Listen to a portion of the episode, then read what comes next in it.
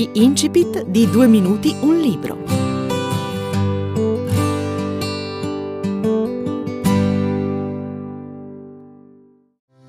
Ciao, mi chiamo Paolo Mascherpa e sono l'autore dell'Arcobaleno nel deserto, diario di un bipolare. Si tratta di un'autobiografia che narra le mie vicende, se così possiamo definirle, dall'anno 1997 al 2018. E nel libro ho utilizzato il racconto diaristico e ho cercato di mostrare tutti o quasi tutti gli aspetti della sindrome maniaco-depressiva, conosciuta anche come bipolarismo. Il testo è suddiviso in, in tre parti. La prima è un resoconto del servizio militare che è culminato eh, in un primo episodio maniacale. La seconda invece è una riflessione che ho scritto poco dopo eh, le prime cure e mh, mm, contiene il tentativo di capire quanto mi era accaduto attraverso gli strumenti che avevo a disposizione allora, che eh, inevitabilmente erano, erano scarsi, erano pochi. E poi ho raccontato eh, gli anni che vanno dal 2008 al 2018 che eh, sono stati caratterizzati da nuovi episodi, uno depressivo e uno maniacale e eh, ho evidenziato infine il percorso di cure che ne è seguito che eh, ha portato a una piena guarigione. I motivi eh, per cui ho scritto questo libro sono diversi, sono cambiati anche nel corso del tempo. La prima volta l'ho scritto per cercare di, di fare ordine in me stesso, la seconda per cercare di, di, di farne un libro poi l'ho scritto un'altra volta molto arrabbiato, senza eh, grandi risultati e forse perdendone anche dei frammenti mentre questa volta l'ho riscritto proprio con uno scopo preciso, quello di farne un messaggio per le altre persone, perché penso che questa storia possa aiutare le altre persone a capire, a comprendere meglio un mondo che non viene quasi mai raccontato e soprattutto credo che possa aiutare le persone bipolari e i loro familiari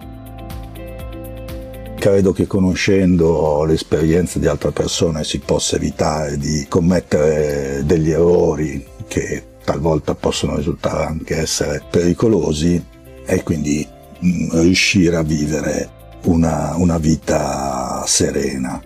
Forse poi il messaggio più importante che si può dare, che viene da questo libro e che è utile per tutti, è una dimostrazione del fatto che per quanto lunga e impervia possa sembrare una strada, alla fine valga sempre la pena percorrerla. È chiaro che eh, tirar fuori la mia vita e condividerla, renderla pubblica, quindi mettermi a nudo, ha comportato dire, uno sforzo, un rischio, però sono convinto che se contribuirà a riaccendere la luce anche di una sola anima travagliata, io sarò ricompensato. Sarebbe poi bellissimo se dopo la lettura di questo libro riusciste a guardare le persone che soffrono di un qualsiasi disturbo psicologico senza compassione, ma con la consapevolezza della terribile guerra che combattono ogni giorno. Mi auguro che possa essere d'aiuto a qualcuno e vi ringrazio.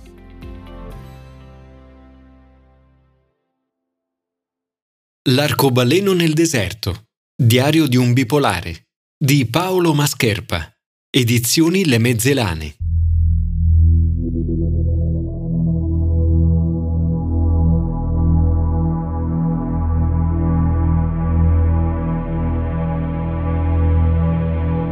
Una produzione Due minuti un libro. Parte prima. A lei, perché strappi il sipario e scopra il cielo. Un giorno, mentre trafficavo tra libri, carte e fotografie per via di un trasloco, trovai un quaderno di quelli che si usano a scuola, a righe. La copertina rappresentava una faccia con un ghigno e un cappello in testa. Una mano in primo piano stringeva una bomboletta spray, con l'indice pronto a premere l'erogatore per spruzzare di vernice il viso di chi avesse preso il quaderno. Sullo sfondo blu c'erano disegni di grattacieli, numeri, lettere, scritte. Sul retro si comprendeva meglio come lo sfondo blu fosse in realtà un muro che si sgretolava per fare spazio ai colori viola e giallo.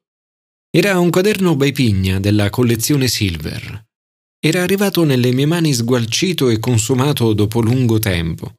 Si vedeva che aveva viaggiato, che era rimasto incastrato tra altri oggetti, schiacciato dagli eventi. L'aprì e cominciai a leggere la grafia disordinata, a volte poco comprensibile, di un autore che aveva sempre fretta di registrare gli accadimenti della sua vita prima che sfuggissero al ricordo. Il quaderno mi era stato dato da un ragazzo alto e magro, con il mento volitivo e gli occhi penetranti. Lo avevo frequentato per pochi mesi, eppure aveva voluto consegnarmi la sua storia prima di scomparire, andandosene verso altri luoghi, conscio del fatto che da quel momento in poi non sarebbe più stato necessario scrivere per ricordare, come era accaduto fino ad allora. Quel ragazzo ero io e quel quaderno era il diario che avevo scritto durante il servizio militare. Orvieto, luglio 1996. Diario. Dopo il viaggio in treno durato tutta la notte a causa di un ritardo, è finalmente arrivato il momento di entrare. Gli altri cinque ed io ci siamo incontrati sull'interregionale e ci siamo riconosciuti subito. Mossi da un timore sempre meno latente, ci siamo pian piano raggruppati, prima due, poi tre, poi sei. Le solite domande di apertura. Provenienza, nome, età. Trovati punti in comune ci mettiamo a parlare a piccoli gruppi. Io mi intendo subito con un laureato della mia stessa età, ed è a lui che passo ansie e sensazioni nuove. Scarico parte del mio peso per ricevere la metà del suo. Inizia così il processo di vera e propria fraternizzazione. Scesi dalla funicolare, il primo incontro con la divisa. Un soldato incaricato di indicare l'ubicazione della caserma. Con un semplice gesto del braccio e quattro parole, ormai ripetute fino alla noia, informa che la distanza che separa due vite è costituita solo da una piazza e una scalinata. Il peso della valigia e dello zaino, la notte insonne trascorsa parlando con un ex rugbista romano, la necessità di una doccia mi portano quasi a desiderare di entrare. Un po' di ristoro è necessario. Ci faranno lavare, mangiare, andare in bagno. Domande incognite. Ignoranza su tutto ciò che accadrà alla mia persona per un anno intero. 25 anni, di cui 19 trascorsi a studiare. Una laurea conseguita, ma c'è un argomento, il mondo militare, del quale ignoro tutto. Gettata l'ultima sigaretta da civile, tutti insieme procediamo con passo quasi deciso verso l'ingresso. La targa sul pilastro di sinistra dell'entrata conferma che il posto è giusto. Terzo reggimento guardie. Lo stesso indicato sulla cartolina, quel cartoncino azzurro che un mese prima ci aveva intimato di presentarci il 9 luglio entro le ore 12. Le ore 12. Le 12 sono passate da un quarto d'ora. Siamo in ritardo, ragazzi, dico allarmato. Gli altri rispondono che non dovrebbero esserci problemi perché hanno saputo da loro amici che finché si tratta di qualche ora non succede nulla. Forse Già, anche questa è un'incognita. Le poche conoscenze sul mondo che stiamo per esplorare sono costruite sulle fragili fondamenta di racconti di altri ragazzi che hanno passato 365 giorni vestiti con gli stessi indumenti, ma in altre caserme, in altre situazioni, con altre persone. Quindi potrebbero non valere niente. Oltrepassato l'ingresso della recinzione della caserma, vediamo davanti a noi un cancelletto verde al quale un militare ci attende. Accanto c'è un passo carrabile con una sbarra che regola il passaggio delle auto. Percorriamo i dieci metri rimanenti e il cancello si apre, azionato da mano umana, come se fosse un congegno a fotocellula di quelli dei supermercati. la porta, la soglia, il varco, l'angusto passaggio. Dove porterà? Ci stiamo affacciando sulla nostra nuova vita. Vedremo un posto sconosciuto, conosceremo gente diversa da quella con cui abbiamo sempre vissuto. Cambieremo, anche se non ne siamo ancora consapevoli. E solo pochi di noi un giorno capiranno che un anno può trasformare, e non solo per una naturale crescita, il normale corso dell'esistenza. Siamo all'aperto.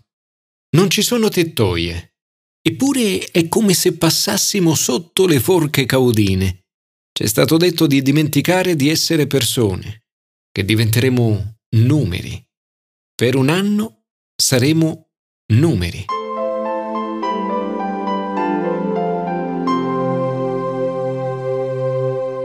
Avete ascoltato l'incipit di L'arcobaleno nel deserto, diario di un bipolare, di Paolo Mascherpa, edizioni Le Mezzelane.